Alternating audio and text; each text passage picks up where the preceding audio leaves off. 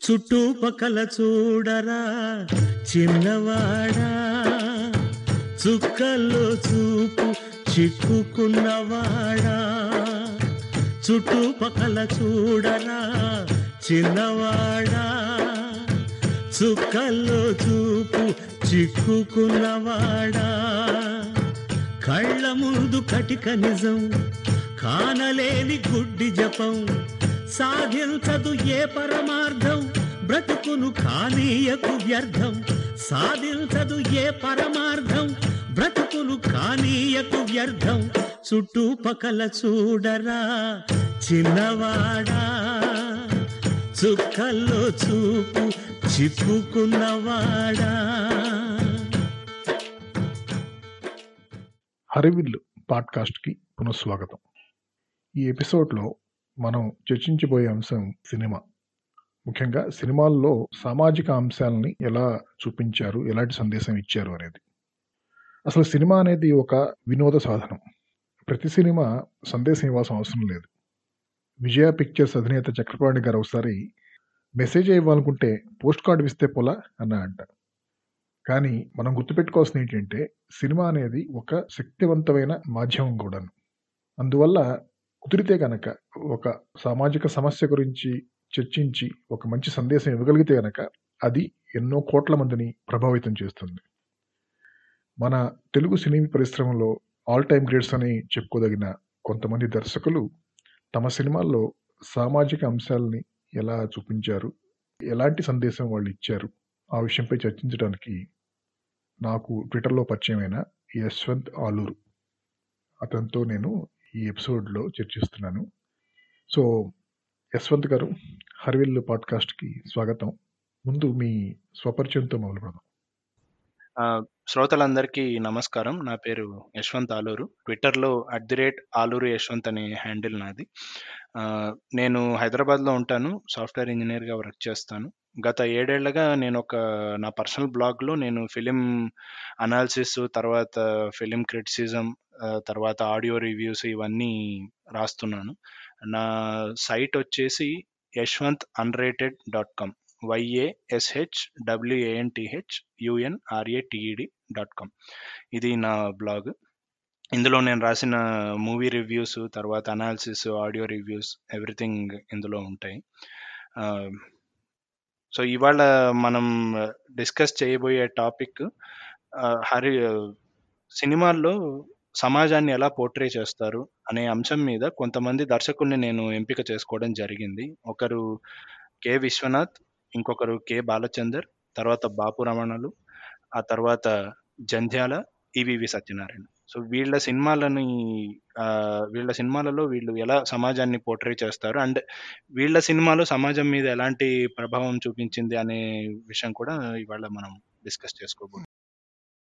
అంటే ఈ దర్శకులు ఎందుకు ఎంచుకున్నారు? అంటే అంటే వైనాట్ దాస్ నాయుడురావు కానీ లేకపోతే వర్మ కానీ ఓకే. ఇంకొక విన్నపం కూడా శ్రోతలకి ఈ పాడ్కాస్ట్ ద్వారా చేయాలి. ఇందాక చెప్పడం మర్చిపోయాను. ఫిలిం క్రిటిసిజం ఫిలిం అనాలిసిస్ అనేది పర్సనల్ ఒపీనియన్. యూజువల్గా ప్రజల మనసులో ఎలా ఉంటుందంటే ఒక ఫిలిం రివ్యూ రాసేవాడు ఎక్కడో ప్రే ప్రేక్షకులను దాటి పై లెవెల్లో అతను ఉంటాడు. మనం ప్రేక్షకులము అనే ఫీలింగ్ చాలా మందిలో ఉంటుంది. అది నిజానికి నిజం కాదు.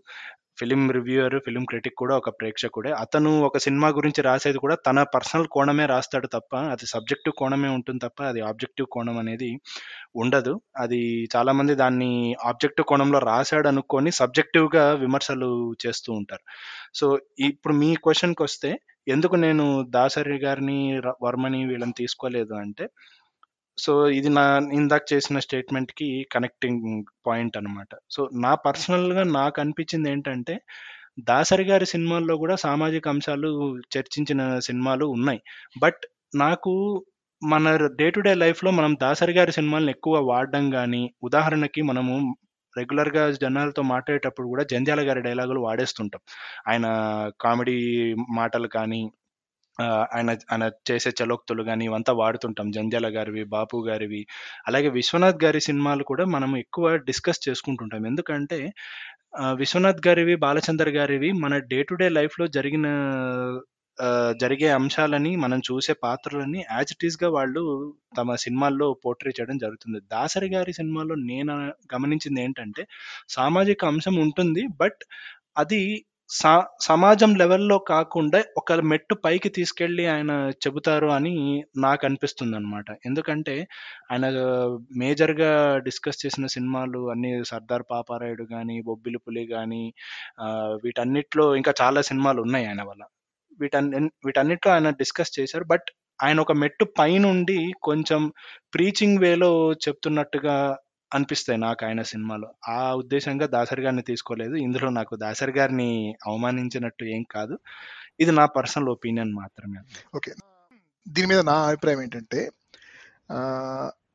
'దాసరి' గారు అంటే మీరు చెప్పిన సినిమాలే కాకుండా ఇంకా వేరే కూడా అంటే 'తాత మనవడు' కావచ్చు, 'స్వర్గం నరకం తూర్పు వెళ్ళే రైలు' అనుకుంటాను. అలాగే 'ఒసే రాములమ్మ' కావచ్చు. ఇలా కొన్ని సామాజిక సమస్యల మీద లేతే కామెంటరీ లాగా మంచిగా చేశాడు. ఆయన. అంటే నేను చెప్పేది ఈ 'బొబ్బిలి పులి', 'సర్దార్ పాపారాయుడు' కొంచెం కమర్షియల్ కొంచెం లౌడ్ టైప్ కదా! కానీ ఆ విధంగా ఆయన చేశాడు కానీ సామాజిక సమస్యల మీద మీరు చెప్పినట్టు మనకి 'విశ్వనాథ్' గారి సినిమాల్లో, 'బాపు' గారి సినిమాల్లో, లేతే 'జంధ్యాల' గారి సినిమాల్లో ఆ పాత్రలు మనకు బాగా గుర్తుండిపోతాయి. మన గబుక్కన అవును. 'దాసనారాయణరావు' గారి 150 సినిమాలో ఎన్నో చేసుంటాడు ఆయన. గబుక్కున అన్ని పాత్రలు గుర్తురావు. కానీ ఈ ఈ మిగతా ముగ్గురు మీరు ఏదో ఏదైతే చెప్పారో లేతే ఈవీవి కొంతవరకు కూడాను. ఆ పాత్రలు వాళ్ళ స్వభావం అంతా బాగా గుర్తుండిపోయేటి ఉంటుంది. అదొకటి మాత్రం తప్పకుండా తేడా ఒప్పుకుంటాను. అవునవును. ఉందండి. ఈ మీరు మెన్షన్ చేసిన 'తాత మనవడు', 'ఒసే రాములమ్మ' సినిమాలు గూడా 'తాత మనవడు' సినిమాలు మనం కొంచెం రిలేట్ చేసుకోగలము. అంటే నేను మోర్ ఆఫ్ ఒక మిడిల్ క్లాస్ పర్స్పెక్టివ్‌లో మాట్లాడుతున్నాను. ఒక మిడిల్ క్లాస్ ఫ్యామిలీకి ఇప్పుడు 'ఒసే రాములమ్మ' అనేది ఒక ఆహ్, నక్సలైట్ బ్యాక్‌డ్రాప్. అది మనకు మన రెగ్యులర్ మిడిల్ క్లాస్ సొసైటీకి అది కొంచెం దూరంగా ఉంటుంది. సమస్య సమస్యను మనం ఫీల్ అవ్వచ్చు. పలానా ఇప్పుడు నక్సలైట్లు ఇలా అణిచివేయబడుతున్నారు. వాళ్ళకు రైట్స్ కావాలి అన్నది వాళ్ళు డిస్కస్ చేశారు ఆ సినిమాలో. బట్ మన డే టు డే లైఫ్‌లో మనము మీరు అన్నట్టుగా రాములమ్మను' ఎప్పుడు ప్రస్తావించుకోం. మన డే టు డే లైఫ్‌లో మనం ఒక ఫ్రెండ్స్‌తో మాట్లాడుకునేటప్పుడు, ఫ్యామిలీ డిస్కషన్స్లోను తర్వాత మా ఇంకా ఈజ్ మన మన మధ్య తరగతి కుటుంబాల్లో జరిగే సమస్యలు నేను ఆయన సినిమాల్లో చాలా తక్కువగా చూశాను నేను చూసిన సినిమాల్లో. ప్రాబబ్లీ నేను ఇంకా కొన్ని మూవీస్ మిస్ అయ్యి ఉండొచ్చు ఆయనవి. సో, అందుకని నేను ఆయన్ని తీసుకోలేదన్నమాట but I have huge respect for 'Dasari' garu. ఆయన కోర్స్ ఈజ్ ఈస్ లెజెండ్. దర్శకరత్న అని అంటారు. అది అందుకు వ్యాలిడ్ రీజన్స్ కూడా ఉన్నాయి. సో, అందుకని నేను 'దాసరి' గారిని తీసుకోలేదు. ఇక 'వర్మ' విషయానికి వస్తే 'Varma' is completely out of the world అనిపిస్తాడు నాకు. అంటే అవుట్ ఆఫ్ ది వరల్డ్ అంటే నేను not in the sense he's from the different planet అని. అతని తన సమస్యలను సామాజిక సమస్యలను పోర్ట్రే చేసిన విధానము అందరికీ చాలా భిన్నంగా చూపిస్తాడనమాట. సో, 'వర్మ' విధానం ఏంటంటే ఒకటి మంచి, ఒకటి చెడు అనేది చూపించాడు ఒక సమ ఒక సమస్యను మాత్రం డిస్కస్ చేస్తాడు. అంటే ఒక ఒపీనియన్ మాత్రమే చెబుతాడు 'వర్మ' ఎప్పుడు. ఇది మంచి, ఇది చెడు అని చెప్పడు. అండ్ డీప్ రూటెడ్‌గా మన మిడిల్ క్లాస్ సొసైటీని పోర్ట్రే చేసిన 'వర్మ' మూవీస్ కూడా నాకు కనపడలేదు. చాలా చాలా అరుదు. లేవనే చెప్పాలి యాక్చువల్‌గా. అతని జోనరా అంతాను క్రైము, క్రిమినల్స్ వాళ్ళ మైండ్! అన్‌ఎక్స్‌ప్లోర్డ్ యాంగిల్ ఆఫ్ వరల్డ్‌ని 'వర్మ' చూపిస్తాడనమాట. అవునవును. సో, సో మళ్ళీ మనం వెనక్కొస్తే గనక ఈ మీరు చెప్పిన టాపిక్‌కి 'విశ్వనాథ్', 'బాపు', 'జంధ్యాల', బాలచందర్, 'బాలచందర్', బాలచందర్, ఈవీవి సత్యనారాయణ. ఈవీవి అనేది కొంచెం నాకు ఔట్‌లయర్ లాగా కనపడుతుంది. ఆయన అంటే ఆయన సామాజిక సమస్యల మీద ఓకే. మీరు ముందు ముందు మాట్లాడతారేమో తెలీదు గానీ అంటే ఒక 2 ముక్కలో చెప్పగలరా? ఎందుకు ఆయన్ని కూడాను ఎనలైజ్ చేయడానికి ఈ ఐదుగురిలో కలిపారనేది? అంటే ఈవీవి అనే డైరెక్టర్ ఏమిటంటే, ఆయన 'జంధ్యాల' గారి దగ్గర పనిచేశారు. తర్వాత ఇంకా కొద్ది మంది దగ్గర పనిచేశారు. వీళ్ళందరి నుండి ఆయన ఒక సబ్‌సెట్ లాగా అనిపిస్తారు నాకు. అంటే వీళ్ళు ఒక లెవెల్‌లో ప్రాబ్లమ్‌ని డిస్కస్ చేస్తే, ఈవీవి గారు ఇంకొంచెం గ్రాన్యులర్ లెవెల్లోకి వెళ్ళిపోయి అంటే ఆ ప్రాబ్లమ్‌ని ఎలా తీసుకొస్తారంటే, ఒక ప్రాబ్లం ఒక ప్రాబ్లమ్‌ని మనము ఫన్నీగా తీసుకున్నప్పుడే మనకు నవ్వొస్తుంది. మనకి సహజంగా మనకు నవ్వెప్పుడొస్తుంది అంటే ఆహ్, ప్రాక్టికల్లీ స్పీకింగ్ ఎదుటోడు బాధల్లో ఉంటేనే మాన్ మనిషికి ఆనందం వచ్చేది అది మానవ నైజం అది. సో, ఈవీవి సత్యనారాయణ గారు ఎలా చేశారంటే, మనకు రెగ్యులర్ డే టు డే లైఫ్‌లో మనకున్న చిన్న చిన్న ప్రాబ్లమ్స్‌ని కూడా, మనం మాట్లాడుకునే చిన్న చిన్న అంశాలు కూడా, వాటితో కూడా ఆయన కామెడీ చేశారనమాట. అందుకని మనం ఎక్కువ ఈవీవి మూవీస్ ఎంజాయ్ చేయడానికి ప్రధాన కారణం నేనిది కనుక్కున్నాను. నేను చేసిన రీసెర్చ్‌లో. అందుకని ఈవీవి గారిని తీసుకొచ్చాను. ఎందుకంటే మన రెగ్యులర్ లైఫ్‌ని ఆయన తన సినిమాల్లో చూపిస్తారనమాట. అందుకని ఈవీవి గారిని చూస్ చేసుకోవడం జరిగింది. ఓకే. ఓకే. గుడ్. సో, అయితే అయితే ఇంకా మరి మొదలు పెడదాం. మీ అది! చెప్పండి. చెప్పండి. సో, మొదటగా మనము విశ్వనాథ్ గారిని, బాలచందర్ గారిని మాట్లాడుకుందాం వాళ్ళ గురించి. వీళ్ళిద్దరు ఎలా అనిపిస్తారంటే నాకు, గమ్య గమ్యం ఒకటే కానీ దారులు వేరు అన్న పర్సన్స్ లాగా అనిపిస్తారు. ఉదాహరణకు ఒక డైలాగ్ ఎగ్జాంపుల్ చెప్తాను. 'గౌతమిపుత్ర శాతకర్ణిలో' బౌద్ధ మతం వాళ్ళు ఇక్కడ ఉండలేము అమరావతిలో అని చెప్పి నేను మేము వెళ్ళిపోతాం ఇక్కడ హింస ఎక్కువగా ఉంది అంటే, శాతకర్ణి ఒక చెప్తాడనమాట. మీరు వెలుగుని వెలుగు కోసం మీరు శోధిస్తారు. నేను చీకటిని చంపి దాన్ని సాధిస్తాను. మన గమ్యం ఒకటే దారిలే వేరు అని చెప్పి అంటాడనమాట ఆయన. సో, విశ్వనాథ్ గారు, బాలచందర్ గారు కూడా ఇదే ఇ ఇదే పర్స్పెక్టివ్ అని నాకు అనిపిస్తుంది విశ్వనాథ్ గారు వెలుగు కోసం శోధిస్తే, బాలచందర్ గారు చీకటిని చంపి దాన్ని సాధించే రకం అనమాట. దీనికి ఉదాహరణగా మనం చెప్పుకోవాలంటే ఒక సమస్య పాత తరం, కొత్త తరం. పాత తరం అనేది కొత్త తరాన్ని ఆహ్వానించాలి. ఇది సృష్టి ధర్మం ఇది. ఎందుకంటే పాత తరం వెళ్ళిపోవడము, కొత్త తరం రావడము ఇది ఎవరు దీన్ని ఆపలేరు. విశ్వనాథ్ గారు ఎలా ఉంటుందంటే అప్రోచ్ పాత తరం, కొత్త తరాన్ని ఆహ్వానించాలి. కొత్త తరాన్ని అర్థం చేసుకోవాలి అన్న పర్స్పెక్టివ్‌లో విశ్వనాథ్ గారి సినిమాలు ఉంటాయి బాలచందర్ గారి సినిమాలు ఎలా ఉంటాయంటే, పాత తరం, కొత్త తరాన్ని అర్థం చేసుకోకపోతే, కొత్త తరమే పాత తరానితో వాదించో, విభేదాలు పెట్టుకొనో ఎలాగోలా తమ ఆలోచనలను పాత తరం వాళ్ళకి తెలియజేయాలనేది బాలచందర్ గారి అప్రోచ్. ఒక ఉదాహరణ చెప్తాను. 'శంకరాభరణం' సినిమా అందరికీ గుర్తుంటుంది. అందులో ఫేమస్ సీను శంకరాభరణం రాజ్యలక్ష్మి హిందోళంలో వేరే స్వరస్థానం వేసిందని చెప్పి అతను ఆయన లేచి ఆవిడ మీద కసురుకోవడము, ఇంకా ఆ సీన్ అందరికీ గుర్తుంటుంటుంది కాబట్టి ఆ సీన్‌లో ఏంటంటే ఆ అమ్మాయి ఒక ఒక రాగం ఇలా ఉంటుంది, ఇలాగే ఉండాలి అన్న పట్టింపులో బ్రతికేవాడు శంకర శాస్త్రి. ఇప్పుడు ఆ అమ్మాయి తప్పు చేసిందా, ఒప్పు చేసిందా అనే విషయం పక్కన పెడితే, ఆ అమ్మాయి కొత్తగా ఏదో చేసింది. దాన్ని ఆయన యాక్సెప్ట్ చేయలేకపోయాడు. యాక్సెప్ట్ చేయలేక లేదు ఇలా ఆ తర్వాత వచ్చిన అబ్బాయిని కూడా వృషభమా, వృషభమా అని చెప్పి ఆ అబ్బాయిని కూడా కసురుకొని ఇంకా మీరు రావాల్సిన అవసరం లేదని చెప్పి పంపించేస్తాడు. పంపించేస్తే ఆ తర్వాత అతని స్నేహితుడైన మాధవాచార్యులు చెప్తాడనమాట. నీకు నీ సంగీతం ఇప్పుడు ప్రజలకు పనికిరాదు. నువ్వు అప్పుడెప్పుడో పాడావు. నువ్వు చాలా సాధించావు. గండపిండేరని తొడిగించుకున్నావు. శంకరాభరణంలో దిట్టవి. కానీ ఇప్పుడు ఎవడన్నా పిలిచి ఒక్క రూపాయి ఇస్తున్నాడా? నీ నువ్వు పెట్టుకున్న పట్టింపులు, నువ్వు పెట్టుకున్న సిద్ధాంతాల వల్ల కనీసం నీ కూతురికి కొత్త బట్టలు కూడా కొనివ్వలేని స్థితిలో ఉన్నావు. ఇంకా ఎందుకురా నీకు కంచిగరుడ సేవ అంటాడు. ఆ తర్వాత అతను రియలైజ్ అవుతాడు. శంకర్ శాస్త్రి రియలైజ్ అయ్యి ఆ అమ్మాయిని తిట్టినందుకు పశ్చాత్తాపడి ఆ తర్వాత ఆ అమ్మాయి ఆ తర్వాత ఆ అమ్మాయికి చంద్రమోహన్ ఇచ్చి పెళ్ళి చేయడం ఇదంతా జరుగుతుంది. ఈ ఈ ప్రాసెస్‌లో ఏంటంటే కూతురు నాన్న ఇలా వేస్తే తప్పేంటి? ఇప్పుడు హిందోళంలో రిషభం లేదు. కానీ నేను వేస్తే తప్పేంటి అన్న ప్రశ్న కూతురు ఉండదనమాట. ఇతనే అంటే పెద్ద తరం, పాత తరమైన శంకర శాస్త్రి గారే కూతురిని, కూతురు అభిరుచిని, కూతురి జీవితం నెక్స్ట్ కూతురికి ఒక జీవితం ఉందని ఒక అర్థం చేసుకొని ఆయన దిగొచ్చాడు. సో, ఇది. ఇలాంటి అప్రోచే కె. బాలచంద్ర గారి సినిమాలో ఎలా ఉంటుందంటే 'రుద్రవీణలో' 'తరలిరాధ తనే వసంతం' పాట సిచ్యువేషన్లో అతను పాడి ఇంటికి వచ్చిన తర్వాత వాళ్ళ నాన్న అడుగుతాడు. "నువ్వు ఏ రాగం పాడేవరా అని. "నేను హంసధ్వని పాడానంటే ఎలా చూస్తే వాళ్ళ కోసం కొంచెం మార్చానంటాడు. "మార్చడానికి నువ్వెవర్రా? అది ఎప్పటినుంచో వస్తున్న రాగం అది ఇది" అని అంటాడు. అప్పుడు అతను అంటాడు, "ప్రజలకు అర్థం కాని సంగీతం దేనికి నాన్న" అని ఇతను ప్రశ్నిస్తాడనమాట. సో, ఇక్కడ మీకు తేడా తెలుస్తుంది. హంసధ్వనిని అలా మార్చకూడదు, మార్చకుండా అలాగే పాడాలి అన్న పట్టింపులో బ్రతికేవాడే 'రుద్రవీణలో' సూర్యనారాయణ తండ్రి గణపతి శాస్త్రి గారు. కానీ అతను పాడాడు, ఇలా పాడడం తప్పేంటి అని ప్రశ్నించేవాడు సూర్యనారాయణ. అంటే బాలచంద్ర గారి పా సినిమాల్లో ఇలాంటి పాత్రలు ఉంటాయి విశ్వనాథ్ గారి సినిమాల్లో అలాంటి పాత్రలు ఉంటాయి అంటే పెద్దవాళ్ళే చిన్నవాళ్ళని అర్థం చేసుకోవాలి, కొత్త తరాన్ని స్వాగతించాలి అనేది. బాలచంద్ర గారి సినిమాల్లో పెద్దవాళ్ళు అర్థం చేసుకోకపోతే మీరు అర్థం చేసుకునేలా వాళ్ళు వాళ్ళకి అర్థమయ్యేలా మీరు మీ అభిప్రాయాలు మీరు వెలిబుచ్చాలి అనేది బాలచంద్ర గారి బాలచంద్ర గారి చెప్పిన పాయింట్. అంటే గమ్యం ఒకటే.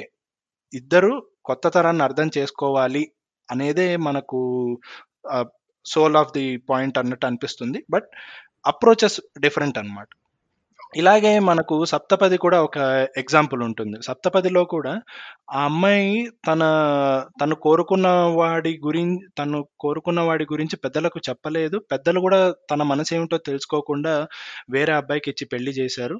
ఇదంతా అయిపోతే చివర్లో కూడా పెద్దలే అర్థం చేసుకుంటారు. ఆ అమ్మాయి ఎక్కడ కూడా తన అభిప్రాయం ఇది నేను నేను ఇలా ఒకరిని ప్రేమించాను అనేది ఆ అభిప్రాయం ఆ అమ్మాయి ఎక్కడా వెలిబుచ్చదు. ఆ ఆ అమ్మాయి పెళ్ళి చేసుకున్న భర్త దాన్ని గమనించి అర్థం చేసుకొని అతన్ని తీసుకురావడానికి వెళ్తాడు. ఇక్కడ ఇంకొక పాయింట్ కూడా ఉంది. విశ్వనాథ్ గారు స్వయంగా నాతో చెప్పిన పాయింట్ ఏంటంటే మేము వన్స్ ఆ అమ్మాయికి పలానా అబ్బాయితో పెళ్ళి చెయ్యాలి అని నిర్ణయించుకున్నప్పుడు ఆ అమ్మాయి ఏమనుకుంటుందట? ఎస్ ఇక నేను పెద్దల మాటలే గౌరవించాలి. పెద్దలు చెప్పిన దారిలోనే నడవాలి అని చెప్పి ఆ అమ్మాయి డిసైడ్ చేసేసుకుంటుందట. ఆ తర్వాత ఎందుకు ఆవిడకి బాధ అంటే అటు ప్రేమించుకున్న వాడికి దూరం అయిపోయి ఇటు కట్టుకున్న వాడితోనూ సంసారం చేయలేక ఆ అమ్మాయి ఒక స్టేట్ ఆఫ్ డిప్రెషన్కి uh, వెళ్తుంది అనమాట ఇక్కడ పెద్దలు పిల్లల మనసు తెలుసుకోవట్లేదు అనే దానికి సింబాలిక్ షాట్ కూడా ఆయన వేస్తారనమాట ఇలా నేను నా మనవడినిచ్చి పెళ్ళి చేద్దాం అనుకున్నప్పుడు గుళ్ళో ఒక పెద్ద అది గంట ఉంటుంది కదా దాంతో ఆ అమ్మాయి ఫేస్ మీద ఇలా పటామని కొట్టినట్టుగా చూపిస్తారు అనమాట అంటే ఇంకా అక్కడికి అయిపోయింది ఆ అమ్మాయికి ఇంకా ఆ అమ్మాయి నోరు మెదపలేని స్థితిలో వెళ్ళిపోయింది అనేది ఇలా ఉంటుంది. ఇది ఇలాంటి బాలచందర్ గారి సినిమాల్లో ఉండవు. నేను ప్రేమించాను పలానా అబ్బాయిని అని ఉంటే మరో చరిత్ర. ఫర్ ఎగ్జాంపుల్ మేము ఈ అమ్మాయిని ప్రేమించానని అతను నేను ఈ అబ్బాయిని ప్రేమించానని ఆ అమ్మాయి వాళ్ళిద్దరూ వాళ్ళ అమ్మ నాన్నతో వాదిస్తారు ఫైట్ చేస్తారు. ఇంకా సినిమా అంతా మీకు తెలుసు. అదే పాయింట్ ఇది. ఇంకొక ఎగ్జాంపుల్ కూడా ఇవ్వచ్చు.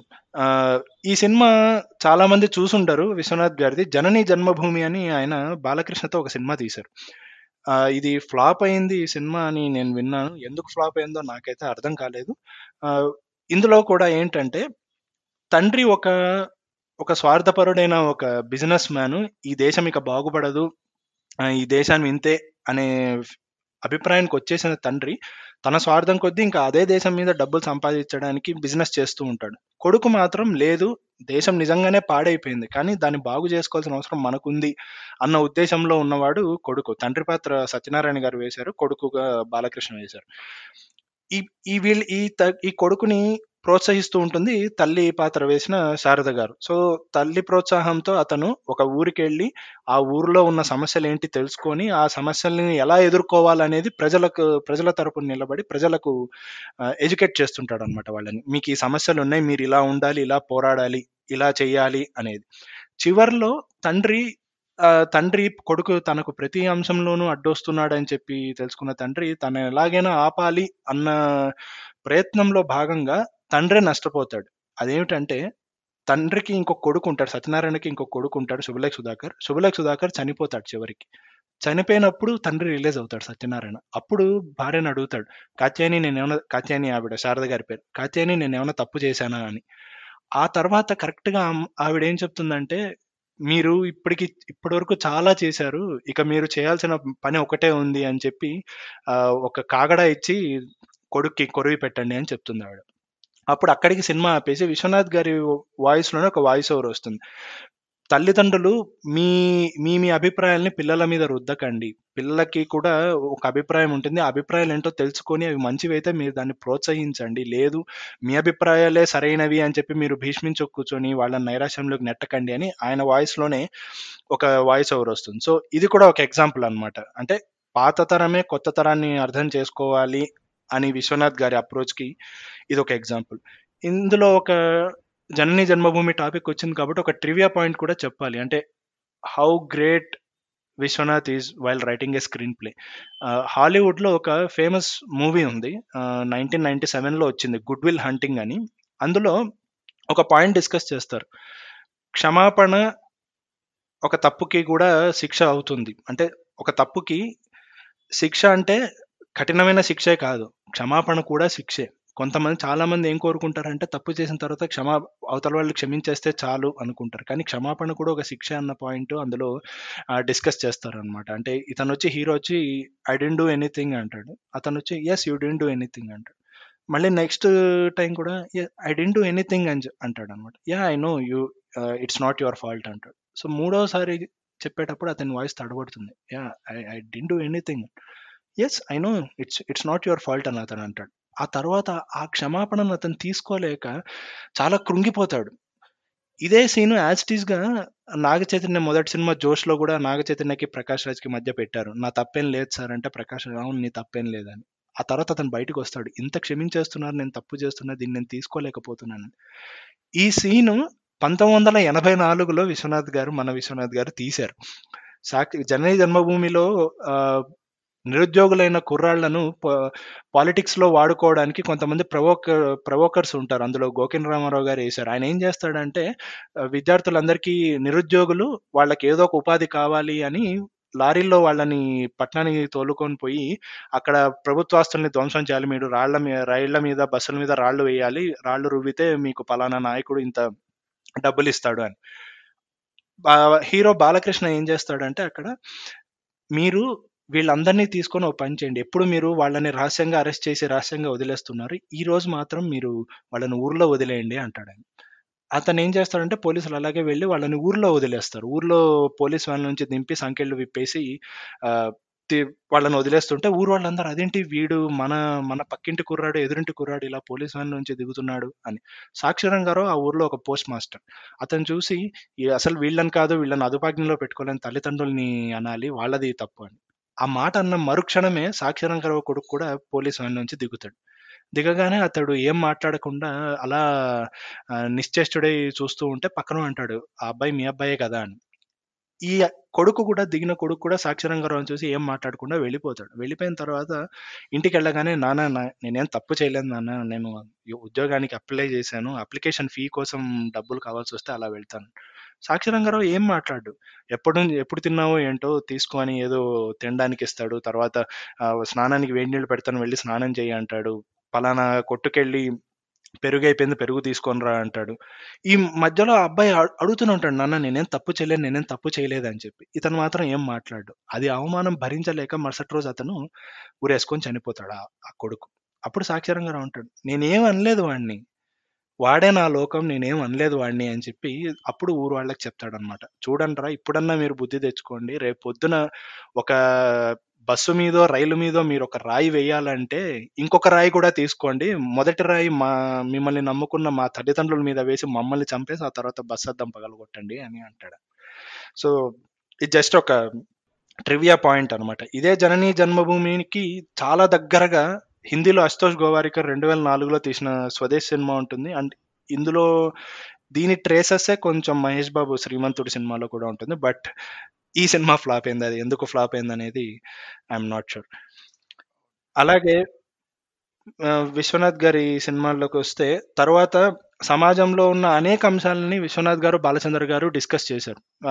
ఉదాహరణకు సప్తపది మాట్లాడుకున్నాం అలాగే శుభలేఖ శుభలేఖ సినిమాలో వరకట్నం గురించి మాట్లాడడం. ఇక్కడ విశ్వనాథ్ గారు అమ్మాయికి వాయిస్ ఇచ్చారనమాట అంతకుముందు ఆ, ఆడపిల్లకి వాయిస్ లేదు అని చెబుతూ శుభలేఖ సినిమాకి వచ్చేసరికి మారుతుంది సమాజం మారుతుంది. అంటే ఆడవాళ్ళు తమకున్న సమస్యల మీద తమే పోరాడుతున్నారు అనేది ఆయన చూపించారు. అండ్ బాలచంద్ర గారు ఇది మొదటి నుంచి చూపిస్తున్నాం. బాలచంద్ర గారు ఏంటంటే ఇలా ఉండాలి మీరు మార మీరు మీరు గొంతెత్తి మీ సమస్యలు మీరు చెప్పాలి అనేది ఆయన అంతులేని కథ కావచ్చు. తర్వాత ఇంకా చాలా సినిమాలు ఉన్నాయి ఆయనవి. Completely he's he's extraordinary feminist in film making so అలా ఉన్నాయన్నమాట. ఇప్పుడు నెక్స్ట్ ఏంటంటే అంటే నేను ఇంకోటి చూద్దాం అనుకున్నాను ఎందుకంటే మీరు.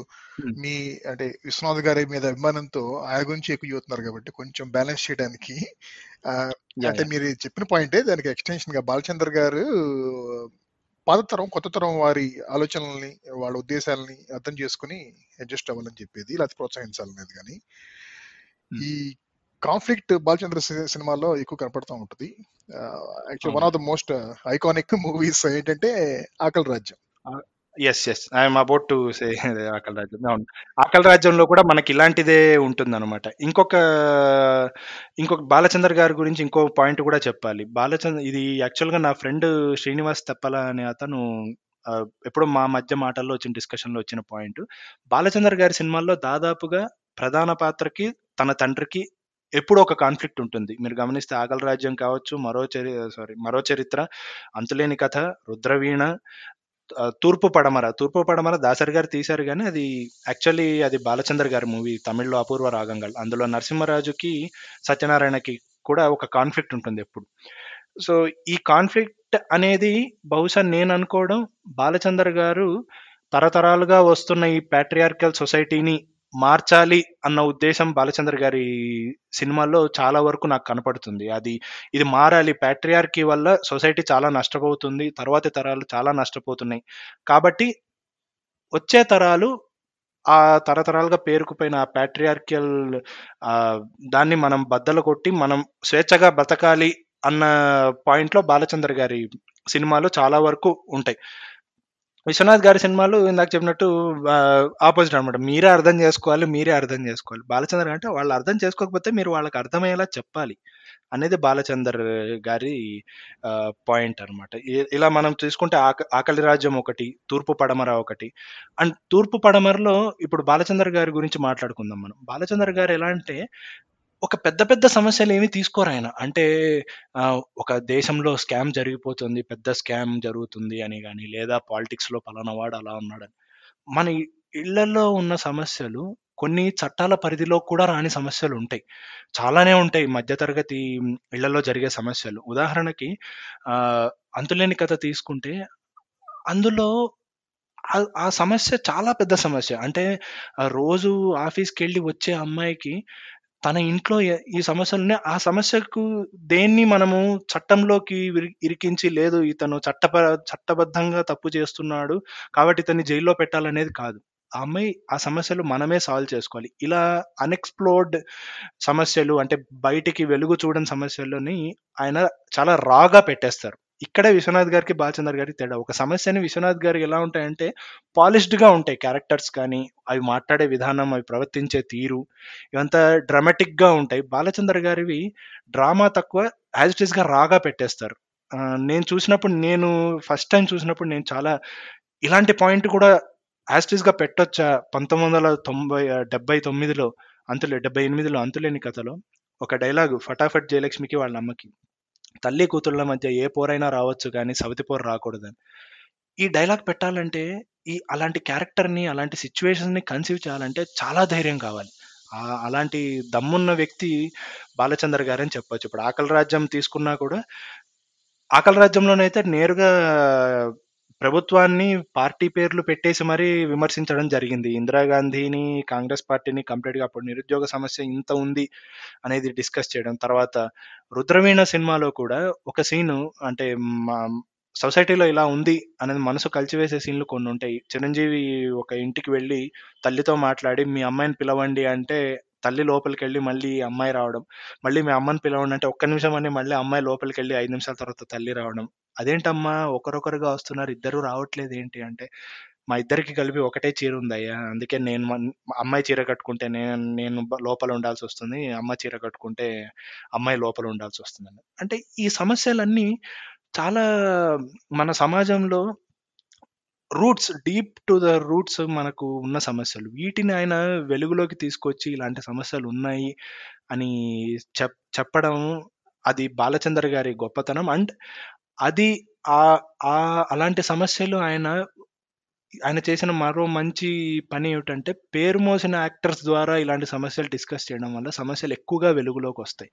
So of course is a wonderful craftsmen and wonderful director. కాబట్టి బాలచందర్ బాలచందర్ గారి పర్స్పెక్టివ్ ఇది అనమాట సో తర్వాత దశ గురించి మాడబోతున్నారు తర్వాత మనం బాపు రమణల గురించి మాట్లాడుకోవాలి. బాపు రమణలు ఎలా అంటే ఆ, సో బాపు గారు అంటే బాపు అని ఒకరిగా చెప్పలేము. సో ప్రతిసారి నేను బాపు రమణల గారిని కూడా కలపాలి. ఎందుకంటే బాపు లేకపోతే రమణ లేడు రమణ లేకపోతే బాపు లేడు. కాబట్టి బాపు రమణల సమస్యలు ఎలా ఉంటాయంటే వీళ్ళు ఒక గమ్మత్తైన ఫిల్మ్ మేకర్స్ అన్నమాట. ఇప్పుడు మామూలుగా ప్రతి సమస్యకి సమాజంలో రెండు కోణాలు ఉంటాయి. లెఫ్ట్ ఉంటుంది రైట్ ఉంటుంది. సో మనము సబ్జెక్టుగా చూస్తున్నప్పుడు మనం లెఫ్ట్ కోణంతో కనెక్ట్ అవ్వచ్చు కొంతమంది రైట్ కోణంతో కనెక్ట్ అవ్వచ్చు. కానీ రెండు కోణాలని సెలబ్రేట్ చేయడం అనేది బాపు రమణ గారి సినిమాల్లోనే చూశాను. ఉదాహరణకి మంత్రి గారి వియంకుడు సినిమాలో మన్ సారీ మంత్రి గారి వియంకుడు కంటే ముందుగా మనం ఇంకొక క్లాసిక్ గురించి చెప్పుకోవాలి. అదే బుద్ధిమంతుడు. బుద్ధిమంతుడు సినిమాలో అక్కినే నాగేశ్వరరావు ద్విపాత్ర అభినయం చేశారు. అందులో అన్నదమ్ములు అన్న పరమ భక్తుడు తమ్ముడు పరమ నాస్తికుడు ఇప్పుడు డిస్కషన్ నాస్తికత్వం గొప్పదా ఆస్తికత్వం గొప్పదా అనేది డిస్కషన్ ఉండదన్నమాట. రెండూ కరెక్ట్ అని చెప్తారు చివరికి. మీరు క్లైమాక్స్ మీకు గుర్తున్నట్టయితే చివర్లో తమ్ముడు ఆస్తికుడుగా మారాడు అన్న నాస్తికుడుగా మారడు. కానీ రెండు పాత్రలు గెలుస్తాయి. రెండు పాత్రలు వాళ్ళ వాళ్ళ దృక్పథాలను అలాగే పెట్టుకొని ముందు కాన్ఫ్లిక్ట్ అంతా దీని మీద ఉంటుంది. తమ్ముడు నీ తమ్ముడికి దేవుడి మీద భక్తి లేదని అన్నకు దేవుడి మీద భక్తితో అన్న కళ్ళు మూసుకుపోయి సమాజం గురించి పట్టట్లేదని తమ్ముడు. ఇలా కాన్ఫ్లిక్ట్ ఉంటుంది. మనం మీకు గుర్తుంటే ఒక పాట కూడా ఉంటుంది. గుడిలో ఏముంది బాబు? బడిలోనే ఉంది అని. అన్న ఏం పాడతాడు? బడిలో ఏముంది? గుడిలోనే ఉంది అని పాడతాడు. సో ఈ రెండు కోణాలతోనూ రెండు వర్గాల వారిని మెప్పించగల నైపుణ్యం మాత్రం బాపు రమణ గారికి సొంతమని చెప్పుకోవాలి. ఇంకొక ఎగ్జాంపుల్ కూడా ఇస్తాను. మంత్రి గారి వియంకుడులో నిర్మలమ్మ ఒక ఎలక్షన్ క్యాంపెయిన్ నడుపుతూ ఉంటుంది. అల్లురామలింగయ్య సత్యనారాయణ ఒక ఎలక్షన్ క్యాంపెయిన్ నడుపుతూ ఉంటారు. నిర్మలమ్మ ఒక డైలాగ్ అంటుంది. ఎప్పుడో మా తాతలు నేతులు తాగారని చెప్పి ఇప్పుడు మేము అదే చేస్తాము. మా తాత ఎంతో గొప్ప పని చేశాడు. మేము అలాగే చేస్తామని చెట్టు పేరు చెప్పి కాయలు అమ్ముకోవడం చాలా తప్పు అంటుంది. వెంటనే అల్లరామలింగయ్య కౌంటర్ ఇస్తాడు అనమాట అదేట కుదురుద్ది? చెట్టు పేరు చెప్పుకునే కాయలు అమ్ముకోవాలి. ఇప్పుడు కోనసీమ కొబ్బరికి ఉన్న విలువ కొండవీడు కొబ్బరికి ఉంటుందా? అంటాడు అనమాట రెండు నిజాలే. ఇప్పుడు నిజంగా మనం కొబ్బరి అంటే కోనసీమ కొబ్బరి మనకు చాలా ఫేమస్. కొండవీడు కొబ్బరి మనము కొండవీడులో కొబ్బరి చెట్టు ఉంటుందని ఇదంతా జనాలకు తెలియదు. ఇలా రెండు కోణాలని తీసుకురావడము రెండిటితోనూ రెండు కరెక్టే కదా అని మెప్పించడం ఉంటుంది. అండ్ ఎవరికి ఏం కావాలో వాళ్ళు తీసుకునేట్టుగా ప్రేక్షకులకి బాపు రమణలు ఇస్తారు. ఇప్పుడు విశ్వనాథ్ గారికి బాలచందర్ గారికి బాపు రమణులకి మధ్యలో ఏదన్నా సంబంధం ఉందా తీగ ఉందా అంటే బాపు రమణలు విప్లవ ధోరణిలో తీసిన సినిమాలు కూడా ఉన్నాయి మన ఊరి పాండవులు. ఇప్పుడు విశ్వనాథ్ గారు శుభ సంకల్పంలో ఎలా ఏం డిస్కస్ చేశారంటే పెద్ద కులం సారీ పెద్ద పెద్దవాళ్ళు ఆ రాయుడు అనేవాడు తన చుట్టూ పనిచేసే పని వాళ్ళందరికీ ఆ ఊరికి పెద్ద పని వాళ్ళందరినీ బాగా చూసుకోవాలని తన ఆస్తి మొత్తం రాసిచ్చే రాసిచ్చేయడం అనేది ఒక కాన్సెప్ట్ మన ఊరి పాండవులు ఎలా ఉంటుంది బాపురం అనేది దొర అన్యాయం చేస్తున్నాడు. అంటే ఈయన మంచి దొరలను చూపించాడు. ఈయన ఏంటంటే చెడ్డగా చెడుగా ఉన్న దొరలను చూపించి వాళ్ళని ఎలా ఎదుర్కోవాలి? అంటే వాళ్ళు ఎప్పటికీ మారరు. వాళ్ళు మారరు కాబట్టి మనూరు పాండవుల్లో వాళ్ళు రివోల్ట్ చేస్తారు. సో బాపు గారి ధోరణి కొంచెం రివోల్ట్గా ఉన్న ధోరణి కూడా ఉంది. అలాగే ఇంకొక వీళ్ళ శైలి చెప్పుకోవాలంటే పురాణాలనే మన డే టు డే లైఫ్కి రిలేట్ చేసే విధానం బాపు రమణలు చేసినంత అద్భుతంగా మరెవరు చేయరనే చెప్పాలి. ఉదాహరణకు ముత్యాల ముగ్గులో రామాయణం అడాప్ట్ చేయడం మన ఊరి పాండవుల్లో మహాభారతాన్ని అడాప్ట్ చేయడం చాలా వండర్ఫుల్గా చేశారు. అలాగే అలాగే ఒక అ- అప్పటి వరకు ఉన్న విలన్లు మనకు నడుముకు బెల్ట్ కట్టుకొని ముఖం మీద ఘాటు పెట్టుకొని ఏదో పెద్ద పెద్ద విలన్లు అంటే క్రూరత్వం ఉన్న వాళ్ళే విలన్లు అన్న ఒక ధోరణిని వాళ్ళు వాళ్ళు తగ్గించారనమాట. అంటే ఇప్పుడు గోరంత దీపం మీకు గుర్తుంటే గోరంత దీపంలో మోహన్ బాబు పాత్ర చాలా సాఫ్ట్ పాత్ర. చాలా అంటే చాలా సాఫ్ట్. అతను ఒక ఆర్టిస్టు గజల్స్ పాడుతుంటాడు షాయరీలు చెప్తుంటాడు ఇలాంటి ఆర్టిస్ట్లో ఒక కరుడుగట్టిన క్రూరత్వం ఉంటుంది. అతను చాలా క్రూరుడు. అతనే విలన్ ఆ సినిమాకి. సో అలా అంటే ప్రతి వాళ్ళలోనూ ఒక రావణాసుడు ఉంటాడు అని చెప్పడం కూడా బాపు గారు బాపు రమణ గారి సినిమాలో నేను గమనించాను అనమాట ఒక- కామెంట్ నాది ఇక్కడ అదే మీరు చెప్పినట్టు బాపు రమణలో ముఖ్యంగా వాళ్ళ డైలాగ్స్ బట్టే మనకు అర్థం. అవుతుంది వాళ్ళ దృక్పథం ఏంటంటే ఏంటంటే. They don't see world in black and white వాళ్ళు. ప్రతి విషయానికి చాలా పార్శ్వాలు ఉంటాయి. అన్ని వైపులా చూడాలి. అంతే అనేది చెప్పడానికి ఆయన ఆయన ఎక్కువగా కొంచెం ఆ, దాన్ని ఏమంటారు సింబాలిక్గా కూడా చూపిస్తాడు. ఒక్కొక్కసారి డైరెక్ట్గా కూడా చెప్పారు వాళ్ళు. ఎలా అంటే ఈ పెళ్ళి పుస్తకంలో అదొక డైలాగ్ ఉంటుంది. ఏంటంటే ఒక మనిషిలో మంచి చెడు అనేవి రాసులు పోసినట్టు ఉండవు. అవి రెండు రకాల గుణాలు ఉంటాయి. అది ఎప్పుడు అవసరమైనప్పుడు బయటకు వస్తాయి అన్నట్టు. ఇంకా ఆ. డైలాగ్ మాత్రం నాకైతే బాగా ముద్ర వేస్తుంది ఎందుకంటే మనం అంటే ఎవరిని కూడాను అంటే we should not expect perfection from any person ఫ్రెండ్స్లో కానీ మన కుటుంబ సభ్యుల్లో కానీ వాళ్ళలో ఒక నాణానికి. రెండు వైపులు. అవును ఒక నాణానికి రెండు వైపులు ఉంటాయి అని చెప్పడం బాపు గారు. ఇప్పుడు మీరు మాటలు గురించి ప్రస్తావించారు కాబట్టి ఇంకొక అంటే మాటల్లో పాత్రలను ఎలా నిలబెట్టగలరు అనేది కూడా ఒక ఎగ్జాంపుల్ చెప్పాలి. శ్రీరామరాజ్యం సినిమాలో శ్రీరామరాజ్యం సినిమాలో లక్ష్మణుడు సీతని అడవిలోకి వదిలేసిన తర్వాత తను అసలు విషయం చెప్తాడు. అదేంటి ఇలా రా ఇలా మిమ్మల్ని అడవిలో వదలమని ఆజ్ఞ అంటే సీతమ్మ వారు అంటుంది ఏంటి నన్ను అడవిలో వదలేమని రామాజ్ఞ అంటే? లక్ష్మణుడు కాదు కాదు రాజాజ్ఞ అంటాడు. అదేంటి అంటే తర్వాత ఎక్స్ప్లెయిన్ చేస్తాడు. రాజాజ్ఞ అని ఎవడో ఇలా చాకలివాడు మిమ్మల్ని తెచ్చి ఏలుకుంటున్నారని ఇలా అన్నాడు విమర్శించాడు. అందుకని ధర్మంగా మిమ్మల్ని అడవుల్లోకి వదిలేయమని రాజాజ్ఞ అదే రామాజ్ఞ. అంటే దీనికి కనెక్ట్ ఎక్కడ చేసుకోవచ్చు అంటే స్టార్టింగ్లో పట్టాభిషేకం అయిన తర్వాత రాముడు ఒక మాట అంటాడు. శ్రీరామరాజ్యం అంటే రాముడు పా పాలించిన రాజ్యం కాదు. రాముడు సేవించిన రాజ్యం. ఆ తర్వాతే రాముడు పాలించిన రాజ్యం. ఇదొకటి. నెక్స్ట్ ఒక సీను సీతారాములు ఏకాంతంలో ఉండగా ధర్మగంట మోగుతుంది. ఆ ధర్మగంట మోగుతున్నప్పుడు ఇతను లేచి వెళ్ళిపోతుంటే ఆవిడ అంటుంది ఇంత అర్ధరాత్రి వేళ కూడా వెళ్ళాలా? అంటే రాముడు అంటాడు ప్రాణేశ్వరి ధర్మానికి పగలు రాత్రి ఇలా ఏమీ ఉండదు. ధర్మం ఎప్పుడైనా ధర్మమే. మనం ఆచరించాలి దాన్ని. ఇలాంటి రాజధర్మానికి రాముడు బద్ధుడే కాదు బానిస కూడా అంటాడు. సో ఇలా పాత్రలను ఎలా నిలబెట్టడం అనేది ఒక డైలాగుల ద్వారా చేసిన గొప్ప రమణ గారికే చెల్లుతుంది. అండ్ లవకుశ సినిమాలో జరిగిన ఇల్లాజికల్ థింగ్స్ని రామరాజ్యంలో కరెక్ట్ చేశారు అనేది నా ఒపీనియన్. ఎందుకంటే ఒక సీత పాత్ర తీసుకుంటే సీత ప్రధానమైన ఎయిమ్ మనం రామాయణంలో మనం విన్న రామాయణంలో వాల్మీకి రామాయణంలో చూసుకుంటే ఆమెకు రాజభోగాల మీద కానీ రాజ్యం మీద కానీ ఎప్పుడూ ఆశ లేదు. వనవాసంకి వెళ్ళేటప్పుడు కూడా రాముడు నువ్వు ఇక్కడే ఉండు అంటే లేదు మీరు ఎక్కడుంటే అదే అదే నాకు అంతఃపురం లాంటిది అని ఆయన వెంట వనవాసం చేసిన సీతకు రాజ్యం మీద ఎటువంటి ఎప్పుడు ఆశ ఉండదు. కానీ లవకుశలో ఏం చూపించారంటే రాముడికి ఒక కల వస్తుంది. సీత సింహాసనం కింద ఇరుక్కుపోతే అతను సింహాసనాన్ని జరపడాన్ని చూస్తే అది పెద్ద పెద్దగా అమాంతం పెరిగి పెరిగి పోతూ ఉంటుంది. మీకు ఆ సీన్ గుర్తుండే ఉంటుంది. సో అది యాక్చువల్గా రామాయణం ప్రకారం మనం విన్న రామాయణం ప్రకారం సీత పాత్ర కోణంలో ఆ సీను తప్పనే చెప్పాలి. ఆ, ఎందుకంటే ముందు నుంచి మనం మనం రామాయణం విన్నాము. రామాయణం గుర్తు చేసుకుంటే వనవాసంకి వెళ్ళేటప్పుడు దగ్గర నుంచి సీతకు రాముడితో ఉండడమే సీత సీతకి ఇష్టం అంటే ఆమెకు రాజభోగాల మీద కానీ రాణివాసం మీద కానీ ఎటువంటి ఆశ లేదు.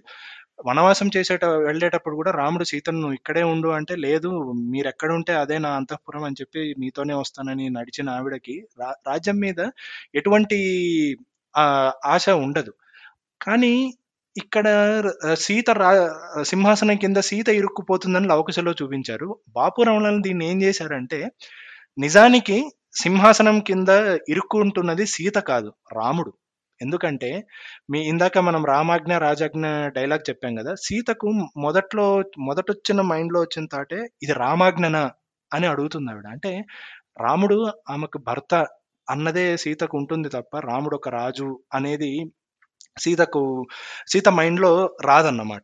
కానీ లవకుశలు అలా ఎందుకు చూపించారనేది మనకు తెలియదు. బట్ వీళ్ళు కరెక్ట్ చేసిన విధానం మాత్రం చాలా వండర్ఫుల్గా ఉంటుంది ఆ సినిమాలో.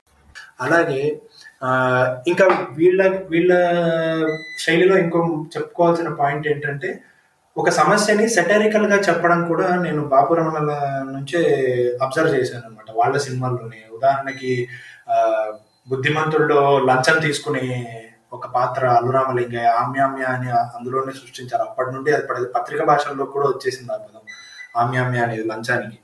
సో ఇలా ఒక సమస్యను సెటరికల్గా చెప్పడం అలాగే మిస్టర్ పెళ్ళం రాధా గోపాలం లాంటి సినిమాల్లో ఈ పురుషాహంకారాన్ని కూడా వాళ్ళు సెటర్ వే వేయడం అనమాట అంటే వాళ్ళు మారినట్టే ఉంటారు కానీ పురుషులు మారరు అనేది లాస్ట్లో మీకు మిస్టర్ పెళ్ళం చూసుంటే లాస్ట్లో వాళ్ళ కాళ్ళు పట్టుకున్నట్టే పట్టుకుని కాళ్ళు లాగేస్తారు. అంటే మ మగాడి బుద్ధి మారదు అనేది వాళ్ళు సెటరికల్గా చెప్పిన విధానం.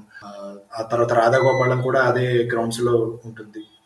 ఇప్పుడు ఇలా బాపు రమణల శైలి అంటే సెటరికల్గా ఒక సమస్యను సెటరికల్గా చెప్పడం జంధ్యాల గారు ఆయన డైరెక్టర్ అయ్యాక అడాప్ట్ చేసుకున్నారు అనమాట అంటే ప్రతి సమస్యని ఒక కామెడీ చేయడం ఒక సమస్యని కామెడీ చేయడం దాని ద్వారా నవ్వించడం అనేది మీకు చాలా ఉదాహరణలు ఇవ్వచ్చు. ఇప్పుడు ఉదాహరణకి మనం అందరం నవ్వుకుంటుంటాం వివాహ భోజనంలో హైదరాబాదు సికింద్రాబాదు ఇలా సుత్తివీరభద్ర బ్రహ్మానందం మధ్య కామెడీకి మనం చాలా ఎంజాయ్ చేస్తాం.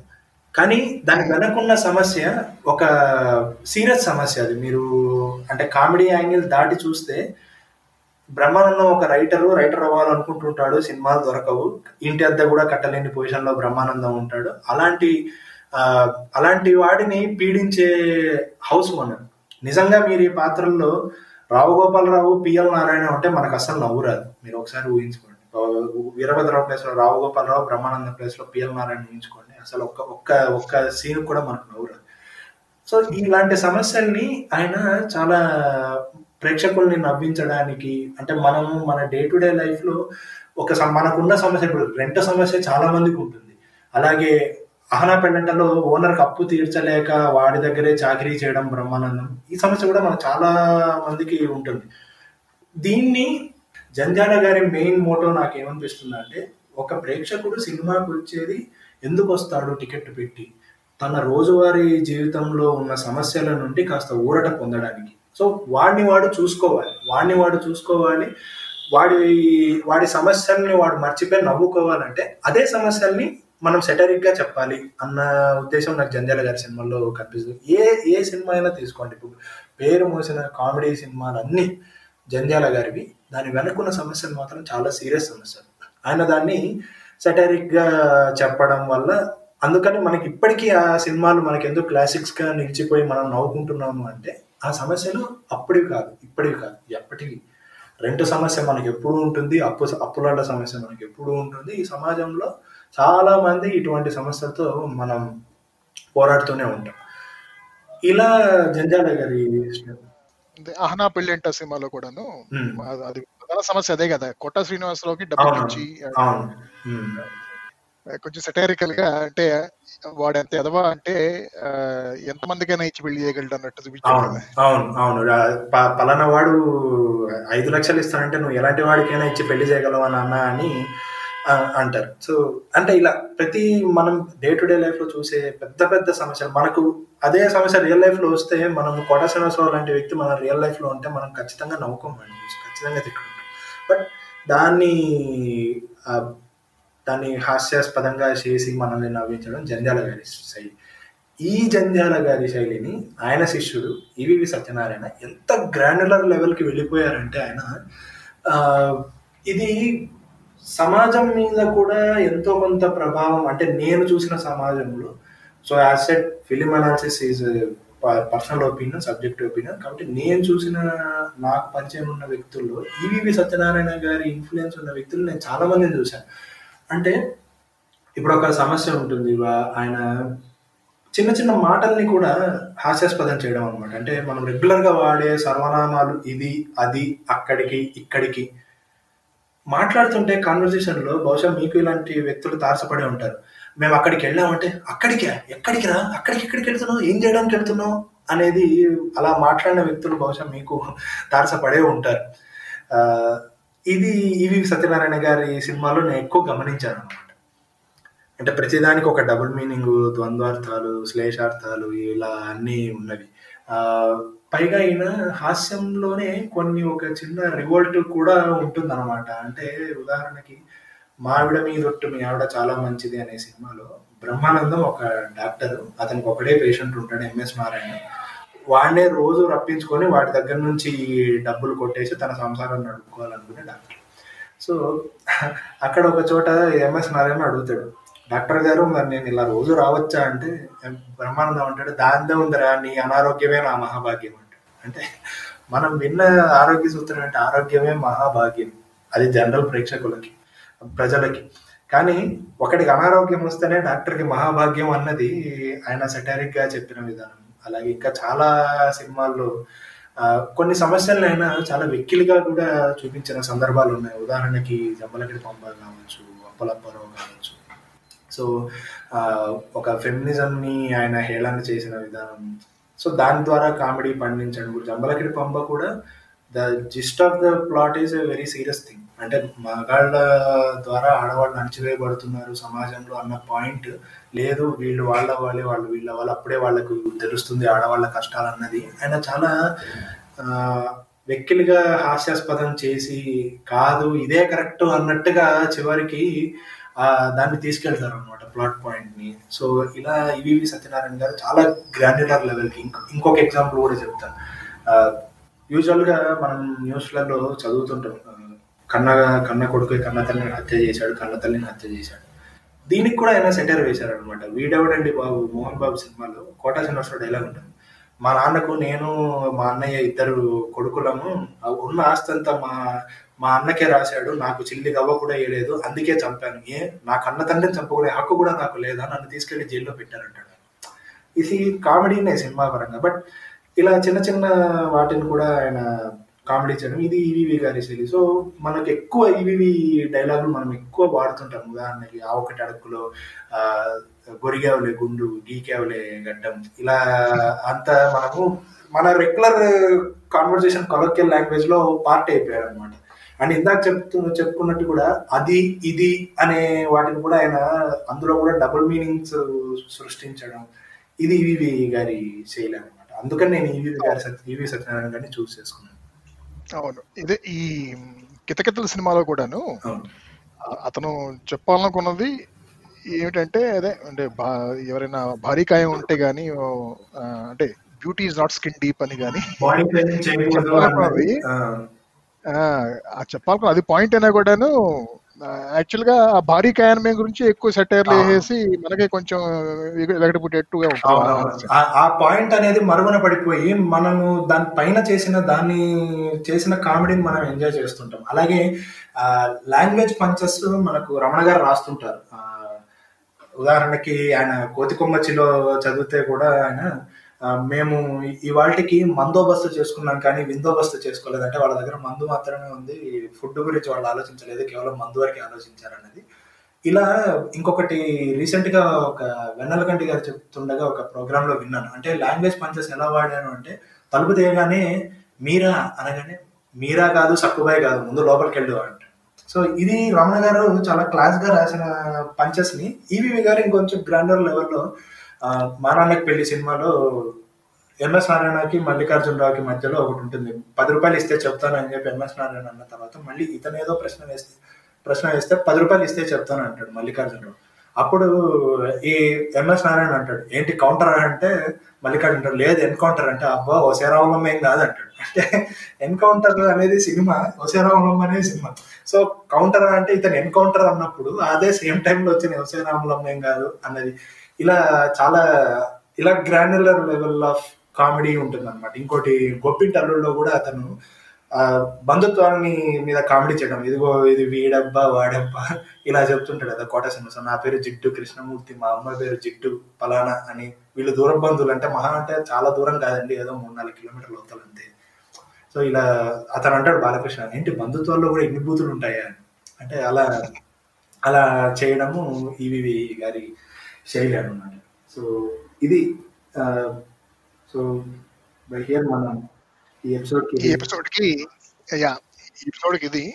సో మొత్తం మీద మిగతా వాళ్ళందరినీ బాగా పొగిడి ఈవి గారికి బాగా అక్షంతలు వేశారు అనమాట అంటే అక్షింతలు అన్నది అక్షింతలు కాదండి. ఇది జస్ట్ శైలి ఎలా ఉంటుంది అనేది అంటే ఈవీవి గారు సీరియస్ సినిమాలు కూడా తీశారు మనకు. నేటి గాంధీ లాంటి సీరియస్ సినిమాలు కూడా ఆయన తీశారు అంటే అందులో స్త్రీల పట్ల జరిగే అమానుషాలని వాటిని వాళ్ళు వ్యక్తపరచడం దాని మీద సినిమా చేయడం జరిగింది. నా పాయింట్ ఏంటంటే ఎవరిని తక్కువ చేయడం కాదు వాళ్ళ శైలి ఎలా ఉంటుంది దాన్ని మనం ఎలా అడాప్ట్ చేసుకున్నాము లేదా సమాజాన్ని వాళ్ళు ఎలా అడాప్ట్ చేసుకున్నారని చెప్పడమే ముఖ్య ఉద్దేశం. ఇందులో వీళ్ళ నలుగురు ఇప్పుడు నేను డిస్కస్ చేసిన నలుగురు నాకు అభిమాన దర్శకులు. ఎందుకంటే ఈవీవి సత్యనారాయణ గారి సినిమా నేను ఎప్పుడు నాకు బోర్ కొట్ట నేను హలో బ్రదర్ సినిమా చూస్తుంటాను సో ఇట్స్ క్లాసిక్ కామెడీ అలాగే బాలచంద్ర గారి సినిమాలు కూడా నేను చాలా చూస్తుంటాను. రుద్రవీణ కానీ తర్వాత ఆకలి రాజ్యం కానీ చాలా సార్లు చూశాను. విశ్వనాథ్ గారి సినిమాలు చాలా సార్లు చూశాను.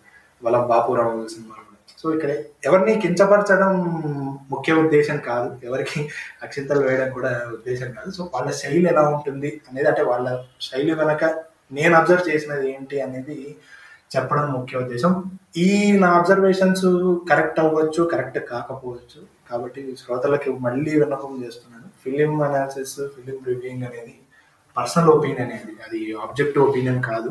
ఇప్పుడు ఒకప్పుడు ఫిలిం రివ్యూ రాసేవాడిని ఎందుకు గొప్పగా చూశారు అంటే అందరికీ పత్రికల్లో తమ ఒపీనియన్ చెప్పగలిగే అవకాశం లేకుండా పోయింది. ఏ గుడిపూడి శ్రీహరి గారికో లేదా ఇంకొకరికో మరొకరికో వాళ్ళకి అవకాశం వచ్చింది కాబట్టి మనం రివ్యూయర్స్ని క్రిటిక్స్ని మనం సెలబ్రేట్ చేసుకున్నాం. బట్ ఇప్పుడు ఆ బౌండరీస్ జరిగిపోయి సినిమా మీద ఒపీనియన్ ప్రతి వారు చెప్పచ్చు ఇప్పుడు. Thanks to social media. ప్రతి వారు తమ ఒపీనియన్ చెప్పొచ్చు. And everyone is a film reviewer everyone is a film critic so ఆ బౌండరీస్ అనేది ఇప్పుడు జరిగిపోయాయి కాబట్టి ఇది కూడా నేను ఫిలిం అనాలిసిస్ అనలిస్ట్ అంటే నేను ఎటువంటి ఫిలిం అప్రిషియేషన్ కోర్సు చేయలేదు.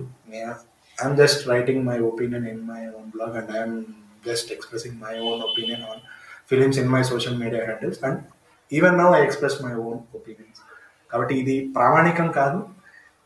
ఇది నా ఒపీనియన్ మాత్రం. Good good. సరే అండి అయితే బాగా జరిగింది విశ్లేషణ. మంచి అంటే మంచి టాపిక్ మీద మాట్లాడుకున్నాం. సో మళ్ళీ కలుద్దాం. థ్యాంక్ యూ అండి. థ్యాంక్ యూ మీరు నాకు ఛాన్స్ ఇచ్చినందుకు మీ హరివిల్లు పాడ్కాస్ట్లో. And I been a regular follower of Harivillu podcast నేను దాదాపుగా విన్నాను మీ పాడ్కాస్ట్ ఒకటి రెండు మిస్ అయి ఉన్నాను. అవి కూడా త్వరలో వినేస్తాను. And you are doing a very great job మీ వల్ల నాకు చాలా మందితో పరిచయం కూడా లభించింది. మీ పోడ్కాస్ట్ వల్ల ఒక ఇళరాజా అభిమానులకు కానీ ఇలా చాలా నేను చాలా మందికి మీ పోడ్కాస్ట్ కూడా షేర్ చేశాను. సో శ్రోతలకు మళ్ళీ చెప్తున్నాను. Please do subscribe to Harivillu podcast చాలా అంశాల మీద రకరకాల పాయింట్స్ డిస్కస్ చేయడం జరిగింది. ఎంతో మంది ఆ, గొప్ప వాళ్ళని మంచి వాళ్ళని అందరినీ తీసుకొని డిస్కషన్స్ చేశారు నాగ్ గారు. So please do subscribe to Harivillu channel.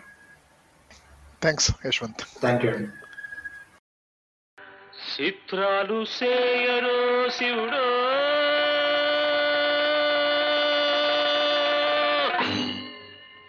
శివుడా. శివమెత్తి పాడరు నరుడు నరుడా. నువ్వు సిందేసి ఆడరు నరుడు నరుడా. తిన్నక తిన్న తదిన తిన్నక తిన్న తదిన తిన్నక తిన్న తక తక తక తక చిత్రాలు సేయరు శివుడో శివుడా. శివమెత్తి పాడరు నరుడు నరుడా. నువ్వు సిందేసి ఆడరు నరుడు నరుడా. అందపిండ బ్రహ్మాండమంత ఆ శివుడే శివుడే. అందులోన నలిగేది అయ్యో నరుడే నరుడే. అండపిండ బ్రహ్మాండమంత ఆ శివుడే శివుడే. అందులోన నలిగేది అయ్యో నరుడే నరుడే. చిత్రాలు సేయరు శివుడు శివుడా. శివమెత్తి పాడరు నరుడు నరుడా. నువ్వు సిందేసి ఆడరు నరుడు నరుడా.